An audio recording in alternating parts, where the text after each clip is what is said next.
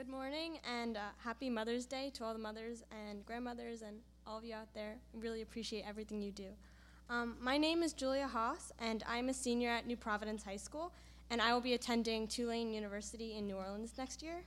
Um, so I'm going to talk about how 1 Corinthians 15, verses 16 through 17, tells us that Jesus' res- resurrection is the proof that our own sins are forgiven. Verses 16 and 17 read, For if the dead are not raised, then Christ has not been raised either. And if Christ has not been raised, your faith is futile, and you are still in your sins.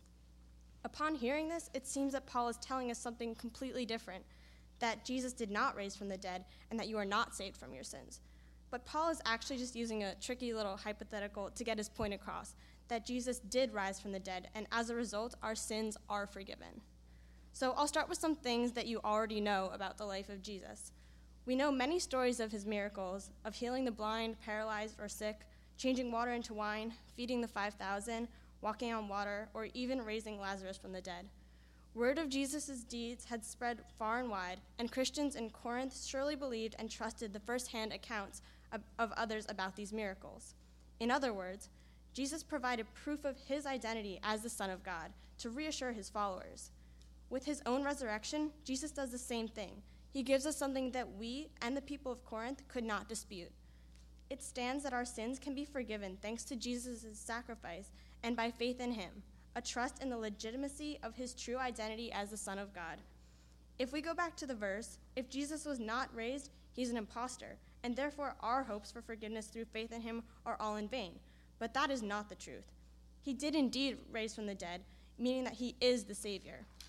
And we can renew our hopes of forgiveness and actively seek to boost our faith. And this is something to rejoice about. The beginning of Romans 8 explains this to us and tells us what to do. It says, Therefore, there is now no condemnation for those who are in Christ Jesus, because through Christ Jesus, the law of the Spirit who gives life has set you free from the law of sin and death.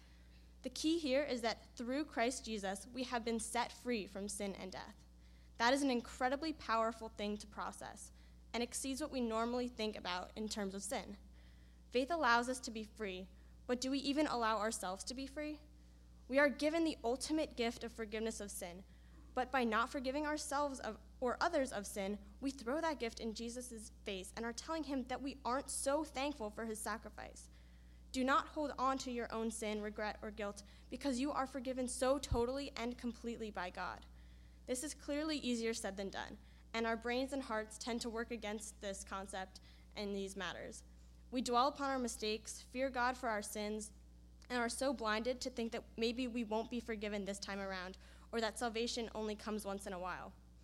Guilt and shame are 100% our own creation, and God has no part in that whatsoever.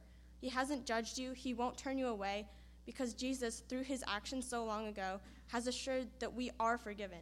Not you will be forgiven, or you could be forgiven, or maybe you will be forgiven if something. No.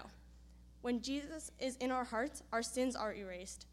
What I have personally learned most about forgiveness and freedom in Christ is that no matter how far down the wrong path you think you have walked, it is never too late to turn around and go back to God. He won't punish you or make you feel guilt or shame. You are the only one who can make yourself feel that. Instead, God will welcome you back into his kingdom and you can rejoice in him. God will give you a thousand clean slates because he knows that temptation is real and sin is real, and being a person in this world full of ugliness and hate and vice is real. But every time, God gives you that clean slate to write your life over again and to live through him, the one who gives you endless chances and love unlike anything we can give to one another.